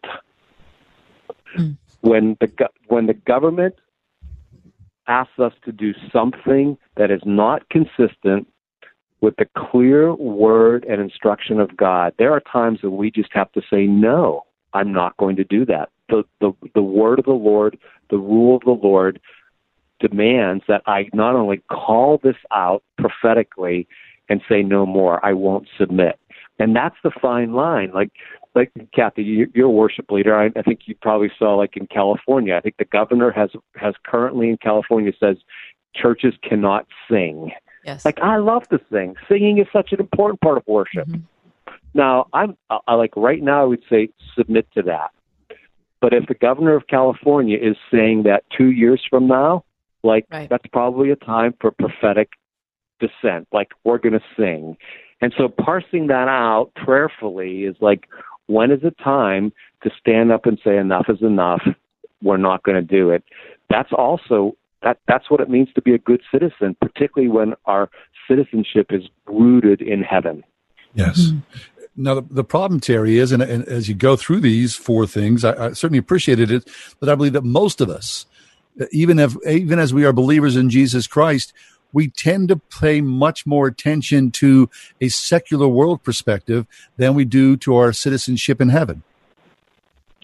I think it's one of the biggest challenges facing the church right now. It is, pastorally, I would say, it is a crisis of discipleship. Our minds, our attitudes, our worldviews are shaped more by the culture around us than the teachings of Jesus. I mean, we live at a time of tribes, right? Everybody has a tribe, you know, and, you know, if you take tribalism, you know, into the political space, you know, it becomes identity politics. And the Christian faith says clearly our primary allegiance has to be to Christ and not to a political tribe or a political party. Mm. Like, that is so clear. But you know, all of us, we can get caught up in, you know, what the world, what the culture, where the power is. That can become very, very enticing and compelling. And it really is a crisis of discipleship. Who are we going to follow? So, you know, if I wanted to be super provocative, I would say, you know, my fifth suggestion would be, don't be patriotic. I know that probably isn't going to fly, but you can edit that out of this conversation. But I know, sorry. Well, you know, the word patriot has its roots in the word patris, father, right? Yes. We talk about a patriot being somebody who's committed to the fatherland. But ultimately, like, our fatherland is in the fatherhood of God. Yes. Like, we are his beloved children, and that has to be the primary source of our identity. It's not, as citizens of any nation, as beautiful as that might be, ultimately our allegiance is to the fatherhood of God, the lordship of Jesus Christ, and that has to take priority over anything and everything else. So, you know, what does it mean to be a good citizen? We need to get patriotism right and root it in the fatherhood of God and the graciousness that God gives us to in Christ, that we are called his sons and daughters. I remember that. Terry Tim is with us. Terry's the pastor of Christ Community Church at the South Hills. Terry, like everybody, you know, I've got my favorite T-shirts. And I went into my drawer the other day, and I pulled out a T-shirt that was given to me when I went to the Jubilee, the CCO Jubilee. I bet it's been 6 or 7 years, but I love this T-shirt. It's a green T-shirt, and on the front of it, it says, "Everything matters." And I put that T-shirt on, and then I thought, wait a second. Maybe I shouldn't wear this. Maybe this is going to send a weird message when I go out in public. And I thought differently about it. But, you know, it is true that the imperative that in God's creation, everything does matter. But now today, you know, there's a conversation about Black Lives Matter, everybody's lives matter, white lives matter. It's become very contentious. You know, I really pray for you guys, because, I mean, you're in this business of, you know, communicating. Words are so important right now. and everybody is microanalyzing every word that's spoken or written, right? Yeah. And words do matter, and everything does matter. And there are particular seasons in our lives individually, and I would say in our lives corporately, when we have to pay particular attention to certain things. It doesn't mean we ignore everything else, but you know, the scriptures talk about, you know, different kinds of times, and one of the times that the scriptures talk about is a kairos, an opportune time. And I do think, like right now, the church, we have to pay attention. What is God saying to us? What is God inviting us into? What is God commanding us to pay attention to? It's not discounting that other things don't matter, but right now, I got to be like, this is a time when the American church, and particularly the American white church, we need to pay attention to the whole issue of race. It's like, it is the opportune moment for us. And it's an opportunity. I think that change can come if we seize this moment. It's an invitation. God's not going to force it down our throat, but it's an invitation. He's saying, come on, my people, like, lead the way. Don't let the world lead the charge here. You're to be the reconcilers. You're to be the voice of hope. You're to be the light. So are we going to step into that space? I sure hope we are. I sure hope we are, too. That's the Reverend Terry Tim, Christ Community Church of the South Hills. Terry, we love you. We're up against a break. We've got to go. Talk soon. Thank you, Terry. All right. Bye-bye. We'll take a break, come back. Hey, in just a little bit, we're going to re-air our conversation with Charlie Daniels. Don't miss this, really. Sorry to see his passing, but we've got a great conversation with him that we talked about, I think, way back in 2014. That's in a few minutes here on The Ride Home. So this is a true story. Quarantine 2020. My buddy is trying to convince his 8-year-old daughter to finish her spelling in the midst of their homeschooling. She's begging to go outside and play. So she says with confidence, "Dad, hello, HELO. I've got spelling down." What I took from the story was, teachers are crazy awesome. They're just built with some advantages that allow them to educate our kids in awesome ways. But at our Faith and Family Mortgage team, we're blessed with a pretty special advantage in our world. Our team is lucky to be an arm of a bigger company that is a direct lender, which means our company gets to use its own money and make its own decisions within its own walls, an advantage that often allows us to get you a better rate, saving you monthly and lifelong money on a refinance or new home purchase. We are United Faith Mortgage. We pay your appraisal fees up to $500. United Mortgage Corp, Melville, New York. MLS number 1330. Department of Banking. Mortgage Lender License number 22672. We're all thinking a lot more about staying safe these days. Windows R Us Pittsburgh is no different. When it comes to working around your home, Windows R Us remains committed to the safety of you and your family. For roofs, gutters and downspouts, siding, and of course windows, Windows R Us Pittsburgh can answer the call. With over 50 years of home remodeling experience, Windows R Us has earned its reputation as the area's premier exterior replacement company. And all work will be done in strict compliance with the government's social distancing guidelines. If you've had damage, you may be eligible for a free repair or replacement. Visit windowsruspittsburgh.com for a free inspection from one of the highly trained appraisers. You'll love their no-pressure approach, no hidden fees, and one of the fastest turnaround times in the industry from a company that will never skip town when it comes to honoring their warranty. Why pay double? Trust the area's premier exterior replacement company, WindowsRUsPittsburgh.com. That's WindowsRUsPittsburgh.com. Now streaming on SalemNow.com is the brand new film, Selfie Dad. Selfie Dad, a funny yet powerful movie about a Christian dad in a midlife crisis. When confronted with the life-changing truths of the Bible, he learns the only way to have true happiness. God can do incredible things. Selfie Dad stars Christian comedians Michael Jr. and Shonda Pierce. Watch Selfie Dad at SalemNow.com and use promo code Pittsburgh to save 20%. That's SalemNow.com, promo code Pittsburgh. We are welcoming patients back, and we're happy to do so. Although we can't give the normal hugs or handshakes that they might be used to, the same exceptional dentistry, the same compassionate care is still there. Exceptional dentistry meets compassionate care at StockFamilyDentistry.com.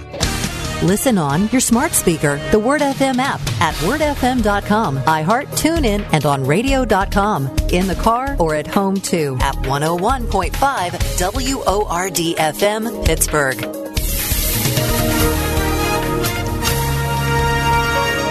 Mainly clear for tonight, low 69, sunshine and some clouds Wednesday. Watch for a shower or thunderstorm in spots, high 90. Patchy clouds Wednesday night, low 69. Thursday, partly sunny, hot and humid, a high 92. Friday, sunny and hot with a high 94. With your AccuWeather forecast, I'm Andy Robb. It's been a long time since any of us have sat inside a movie theater with a bucket of popcorn and a soda and watched the latest release. However, despite the pandemic, Movie Scoop, which owns theaters here in the Western PA area and in Ohio, is offering a chance for you and 19 of your closest friends to rent out a movie theater for the princely sum of just $50, $50. Now, Movie Scoop put this on their webpage last Friday, and within 15 minutes, they sold out the entire week of those limited seating $50 showings for 20 people. They said they're going to do this in the near future, but man, I mean, $50, that's a really nice price to pay and have a good time with 19 of your friends. Would you do it, Kath? Yes, I think that'd be a ton of fun. Yeah, I think so too. I'd do it just for the three of us.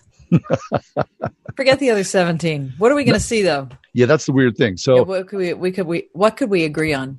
Well, yesterday I was looking. You'd want to watch like Tree of Life, like some heavy Terrence Malick thing. Well, I'd like to watch like a mini series with French. You know, that's in French was with English subtitles, and I don't know. Mike wants to watch. Exactly. Avengers. Okay, yeah. See, there you go.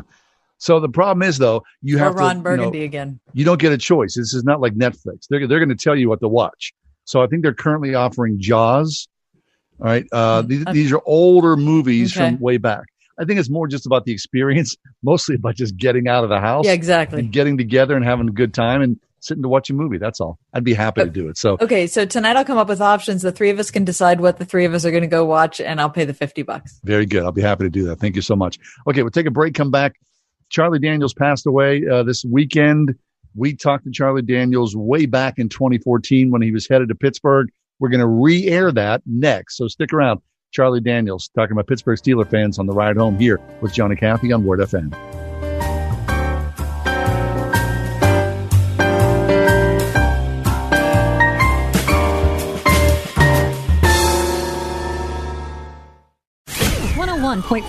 WORD. Everywhere you go, anywhere you go, Word FM goes with you. That's because we're no longer trapped inside a radio. We're now everywhere you are, and you carry us around in your pocket. We're ubiquitous. There's an app for that, right? On TuneIn, on iHeart, on our own app, on WordFM.com. The iPhone. The iPhone. The iPhone. The iPhone. On your iPad, iPhone, and Android. We're always with you because we're inside your pocket. Whatever you do, don't lose us. 101.5 WORD. Diabetes, high blood pressure, anxiety meds, everyone's on them. If you're a 50-year-old male, maybe a bit porky, and you may even have type 2 diabetes, $1 million of term insurance may only cost you about $200 a month. Call Term Provider. Speak with Big Lou at 800-555-2085. Big Lou will find a term life policy for you even if you have type 2 diabetes, are overweight, or have high blood pressure. Term Provider has helped thousands of people like you who think they can't afford term life insurance. To buy $1 million of affordable term life for you, all you need to do is call Big Lou at 800-555-2085. Lou will make sure the scales are tipped in your favor. Call 800-555-2085. Big Lou will answer your call and work to fit you into a term life policy that you can afford. Remember, Big Lou's like you. He's on meds, too. Call 800-555-2085. 800-555-2085. It's an unwritten rule of motherhood to put family before yourself. While very noble, it can also be counterproductive. This is Dr. Corin Garchak, the female half of the husband and wife team at Tranquility Specific Chiropractic. As a mother of two, let me encourage you, Mom, not to ignore those aches and pains you've been feeling. Your family needs you at your best. We're here to help you meet the challenge. Tranquility Specific Chiropractic, 412-833-1314. If you are a caregiver for a family member or loved one, this is an important message. XL Home Care will pay you to take care of your family member or loved one. Yes, you heard right. You can actually get paid to provide care for those you love. To learn more, contact XL Home Care today and get started right now. Care and quality when you need it. XL Home Care, 412-212-8950, 412-212-8950. XL Home Care, a help at home company. Washington County parents, you have a choice in your child's education. For nearly 40 years, Central Christian Academy in Houston is where pre-K through 8th grade students receive the comprehensive education they need to become top of the class. Learn more at ccaschool.com. Are you hiding an addiction problem? You don't know where to go or who to talk to? We understand. Call Narcanon for a free and confidential consultation. You don't have to go it alone. Call Narcanon, 877-413-3073. That's 877-413-3073. Or drugsnow.com.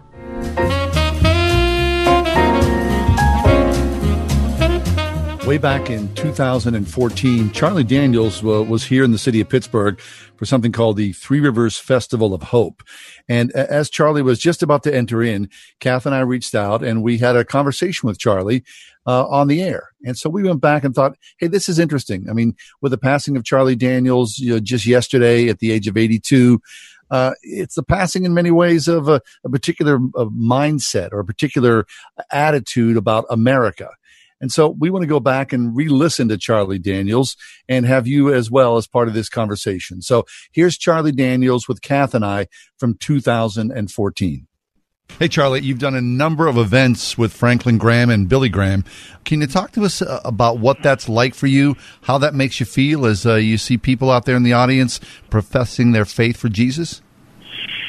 Well, it's amazing. It's amazing to sit on a stage and watch, especially I've been at some huge venues and that watch people from the very top row of these huge venues start making their way down to make their profession of faith to come down to the field or down to the front of the auditorium or what it happens to be. But I've likened it many times to like something draining down a bowl because all around 360 degrees there are people that are draining down to come to a focal point on the field that's been pointed out to them to come to them to accept Jesus.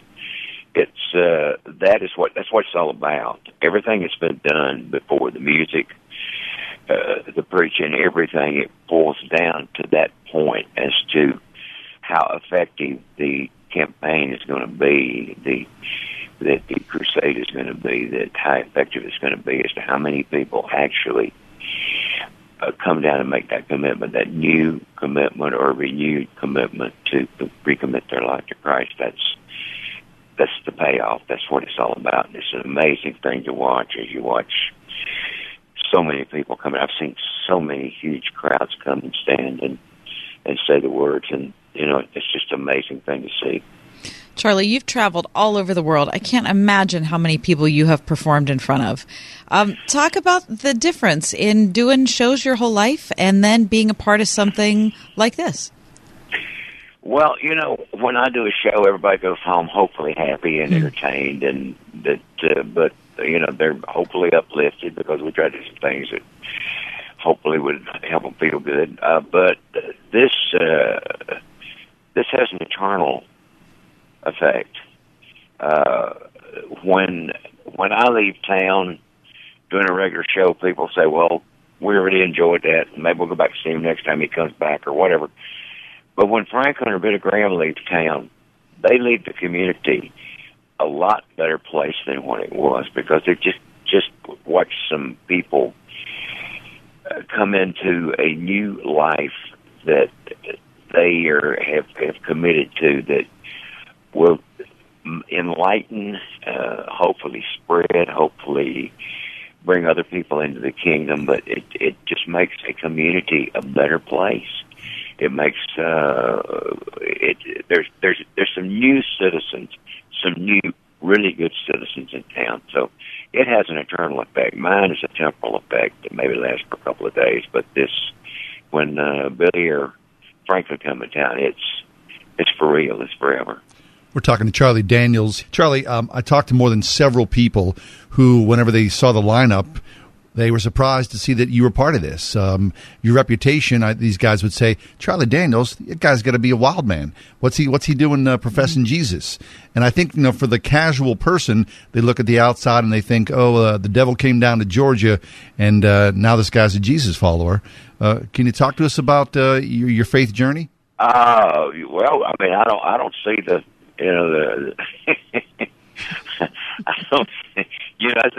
that's looking at that's kind of looking at the outside. You got to look on the outside. It's on the inside, and I think that's what we should start doing to a big extent. I will be doing Devil Went Down to Georgia at the meeting on Sunday afternoon. Nice. Not by my intention, but I have been asked to do it by the bit of Franklin Graham people. Terrific. We need to realize something that you can't all music don't belong to the devil just because it's secular. Mm-hmm. There's nothing wrong with secular music. If I felt it was, there's something wrong with some secular music for sure. If I felt it was, I wouldn't play it. But my faith journey has been a long one. I am raised in a Christian family. I was raised as far back as I know anything about. My people have been Christian, have been Protestants. And I was raised in churches, in the church. I was raised in all kind of different churches. And I made a commitment very early in my life, but I didn't know what I was doing. Nobody really sat down and explained to me. It was more about... It seemed like at the time, to me, at my young age, it was more about condemnation, that you can't do this and you can't do that, mm-hmm. and you can't, you step over the line, you're out of whack. And it was not enough emphasis was put on forgiveness and love, and what Jesus is about. I think that's one of the problems with the gospel message is that it is so simple. That a lot of times that those of us who are Christians who try to get the point across tend to assume that the people who are listening to us already know half of what we're going to tell them, and we just skip over that part and go straight into the rules and regulations or whatever without ever telling people, look, this Son of God came here of his own volition and God's own volition and suffered the most horrible death that could ever be imagined. And he did that because he wants you. He understands you. He knows you. He knows who you are. And he did that because he wants to give you a chance to come spend eternity with him. And it was love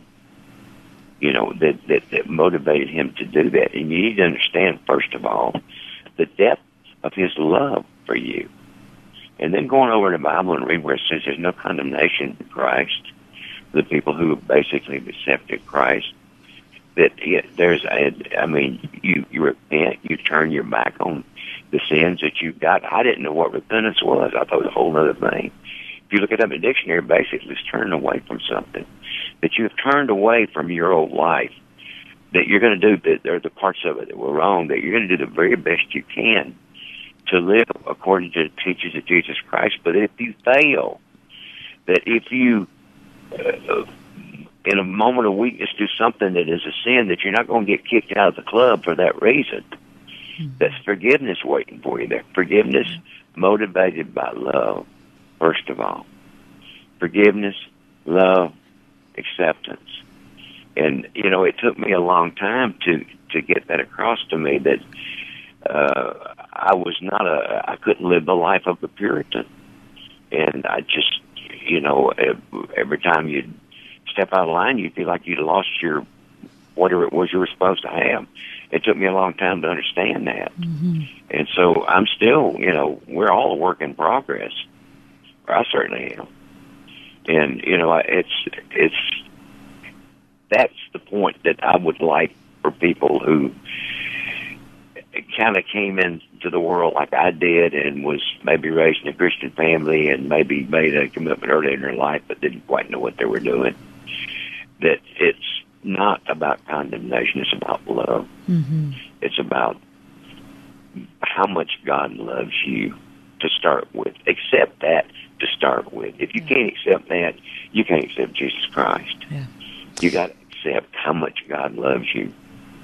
You got to accept that He loves you enough that His own Son, the only begotten Son He had, the Bible tells us, that He let Him come down here and suffer unspeakable tortures, and that's what motivates Christianity is love and forgiveness. I think we need to stress that a lot with people. This is about love. This is not about, rules and regulations and that sort of thing. This is between you and God and your conscience. And what it comes down to, whatever man-made things that people tell you have to do, or you have to live this way, or you have to abide by this set of hairstyles or dietary rules or whatever, that's between you and God. What you feel like's right for you, and you know in your heart's right for you is what's right for you. Mm. I just think that needs to be stressed, and that's. You asked me about my walk. That's where I'm at. That's it. Hey, Charlie, and thinking back on your career, it's just been terrific. It's been a long career, and I wonder if that kind of success, does that make faith harder or easier? Well, it makes things. I get so frustrated with hearing people talk about how terrible success has been to them. I don't see it that way. It makes you busier. Mm-hmm. There are parts of your life that you guard from everything else. The time you spend with your family. When I go in the gate at my house, I live back in the woods. I live between two patches of the woods. When I go in there, it's my private place.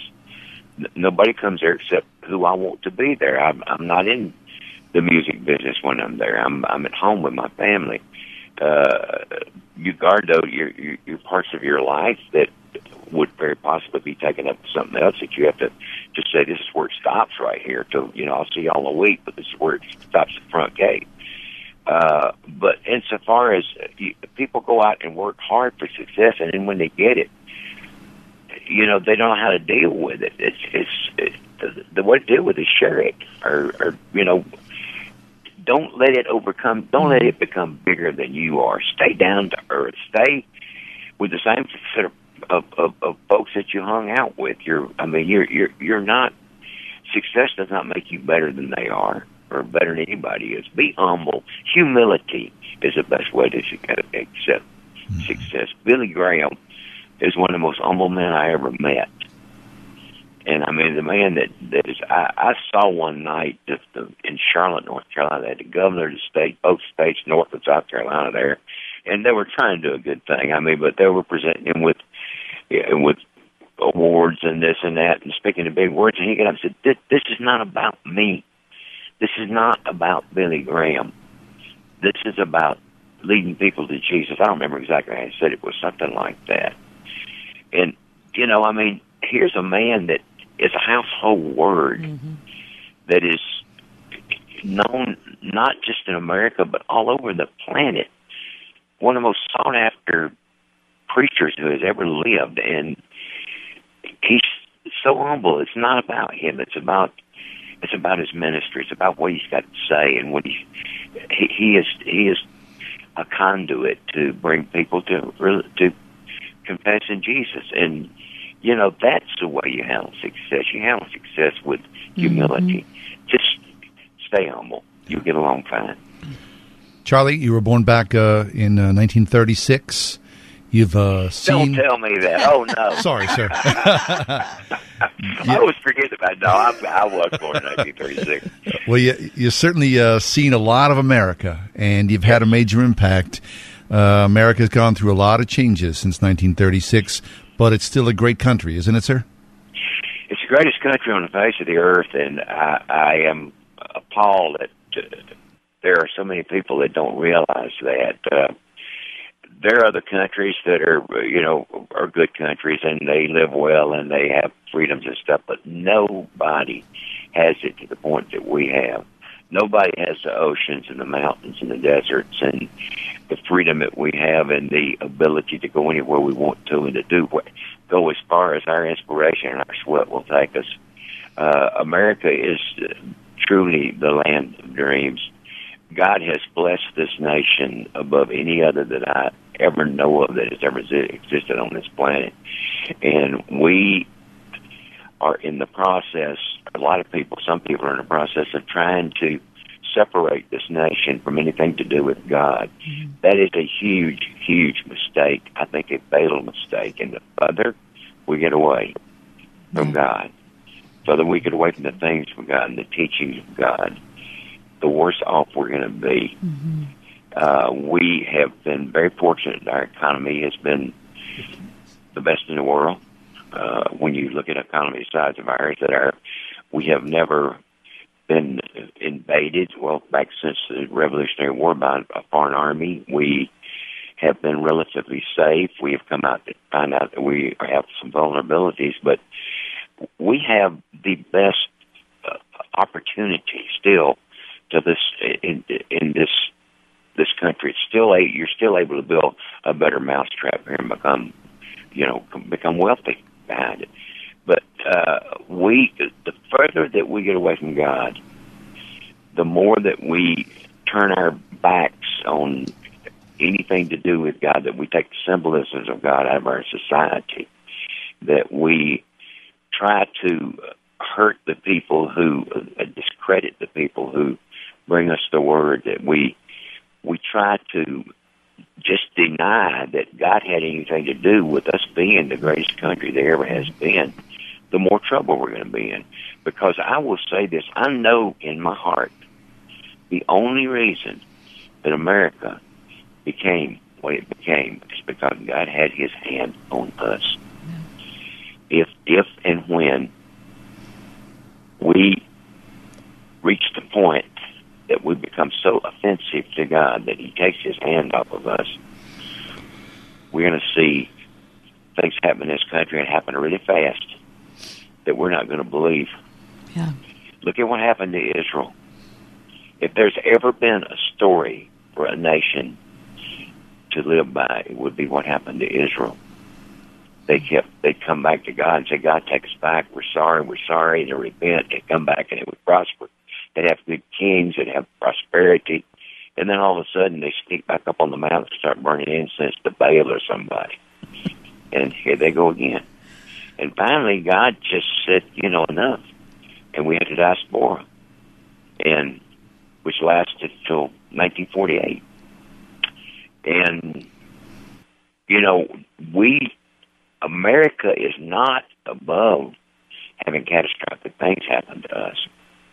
We are not above having our economy completely collapse. We're not above having terrible terrorism in this country. We are not above all kinds of chaos. And that is what God holds back from us, are so many bad things that could happen to us if he removes his blessings, if he removes his hand of protection from us. We are in huge, huge trouble. You're hearing the voice of Charlie Daniels. Charlie, before you leave us, and our time is nearly up, I want to make sure I ask you about the stroke you suffered recently. Tell us what that was like and how your rehab has gone. Well, it was been several years ago now that I had stroke. I was about, 20 miles up a snowmobile trail up on a mountaintop in Colorado when I started feeling this numbness coming to my left side. And I had... I thought my hand was going to sleep from having it on the throttle of the snowmobile, but then I realized my foot was asleep, my jaw was asleep, and I knew something was happening. So I told my wife and the folks I was with to, let's go down the mountain. I need to go to the hospital. And we did. And I did ride my snowmobile all the way back down the mountain. But there is a God story there. We were on the side of Durango, Colorado, that where the hospital was. We could have been 90 miles the other direction. When we got there, they gave me what's called a shot, it's a blood clot buster. Right.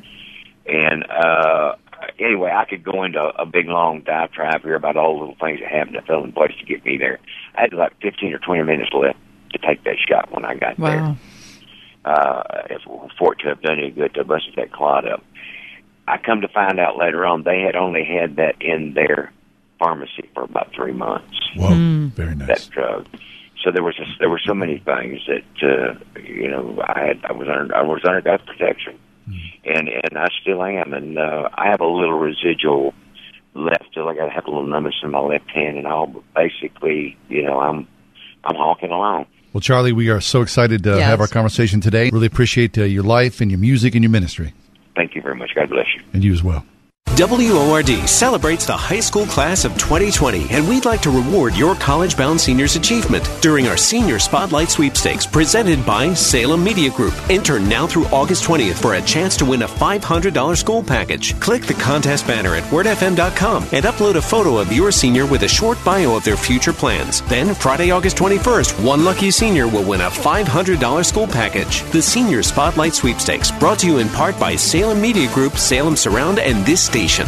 First Presbyterian Church is a beacon of light and love to this community. The message that I hear sustains me for the whole week. I love this church because of the diversity and the music and the people. The incredible beauty of the space. A warm, welcoming congregation. The people are amazing and truly love one another and Christ, and our pastor preaches the gospel. I want everybody to Pittsburgh to come and experience. First Presbyterian Church of Pittsburgh, in the heart of the city, with the city in its heart. This is the Entertainment Answer. Trolls World Tour is now available to watch at home on 4K, Blu-ray, and digital. Justin Timberlake voices Branch, but he's also the music director of the film and loved exploring all the different genres. Coming up with all these different styles and bringing them together was a big challenge, but a lot of fun. It's something that I think we're teaching young minds about all these different styles and how being different is pretty cool. Trolls World Tour, rated PG. For this Entertainment Answer, I'm Matt Mungle. I'm pretty handy around the house, but now that I have kids,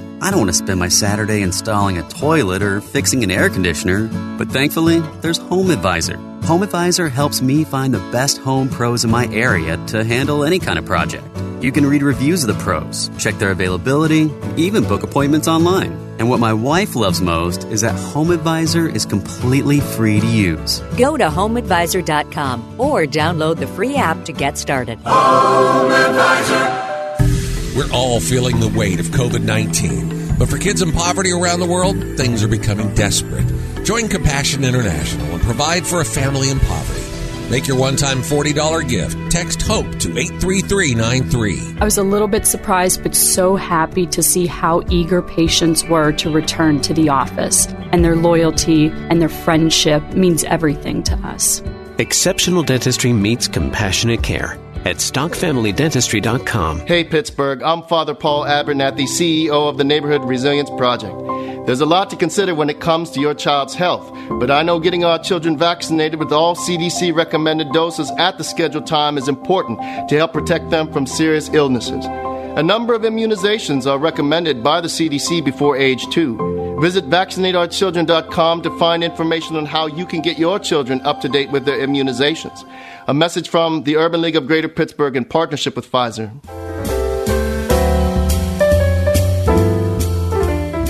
Happy to be celebrating with all of you World Chocolate Day. Oh, who doesn't love chocolate, right? So who is promoting World Chocolate Day? Is there the chocolate growers of chocolate America. Lobbyists of the world? I don't know. Right? No. I don't know. Okay, so my question for you is your favorite type of chocolate. Mike, go first, please. I would have to say Hershey with almonds. Okay, absolutely. Mike. Hershey's with almonds. Huh? Well, anything for me, like dark chocolate. You could put, you know, a roof shingle in dark chocolate. I'm with you. I'd be happy to eat it. I'm right? with you. How about a dark chocolate covered pretzel? Oh, yeah. I mean, that's a nice. Oh, you get that beautiful, thick, beautiful dark chocolate, and then a nice crunch with it. I'm happy to have that as well.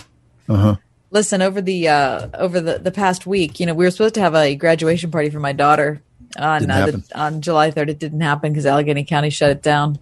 So for the second time, we haven't had a graduation party. But my older daughter did a lot of baking for it, and she bakes these cupcakes. We call them yum-yums. They're dark chocolate cupcakes with a cheesecake center. What? And inside the cheesecake are mini semi-sweet chips. What? So you have the dark chocolate cake. You've got the cheesecake, and then you've got the semi-sweet, tiny little chips in there. Oh. Listen to me. You all should just be sad there wasn't a party. That sounds heavenly. Do you have those at your house now? Yeah. Really? Mm-hmm. So you have a lot of them because the party was canceled? Mm-hmm. What are you going to do with those? Well, I mean, we're just eating them. What? Well, yeah, I mean, don't be surprised. We had a lot of despair when the party was canceled, and so we just started ingesting massive amounts of sugar. Oh, we don't drink alcohol here, John. We got to do something. No, dark chocolate with that's the way to go. Well, I'm sorry the party was canceled, but man, your loss is also your gain, is it not? Mm-hmm. Anyways, happy World Chocolate Day. Hopefully, all of you listeners can celebrate with something significant tonight. Yeah, I'd be happy to just get anything right there. All right. Hey, thanks for being with us. We're up on Facebook, so check us out there as well. 101.5 Word FM. Have a great night. We'll see you tomorrow, God willing. The Ride Home with John and Kathy, a production of Salem Media Group.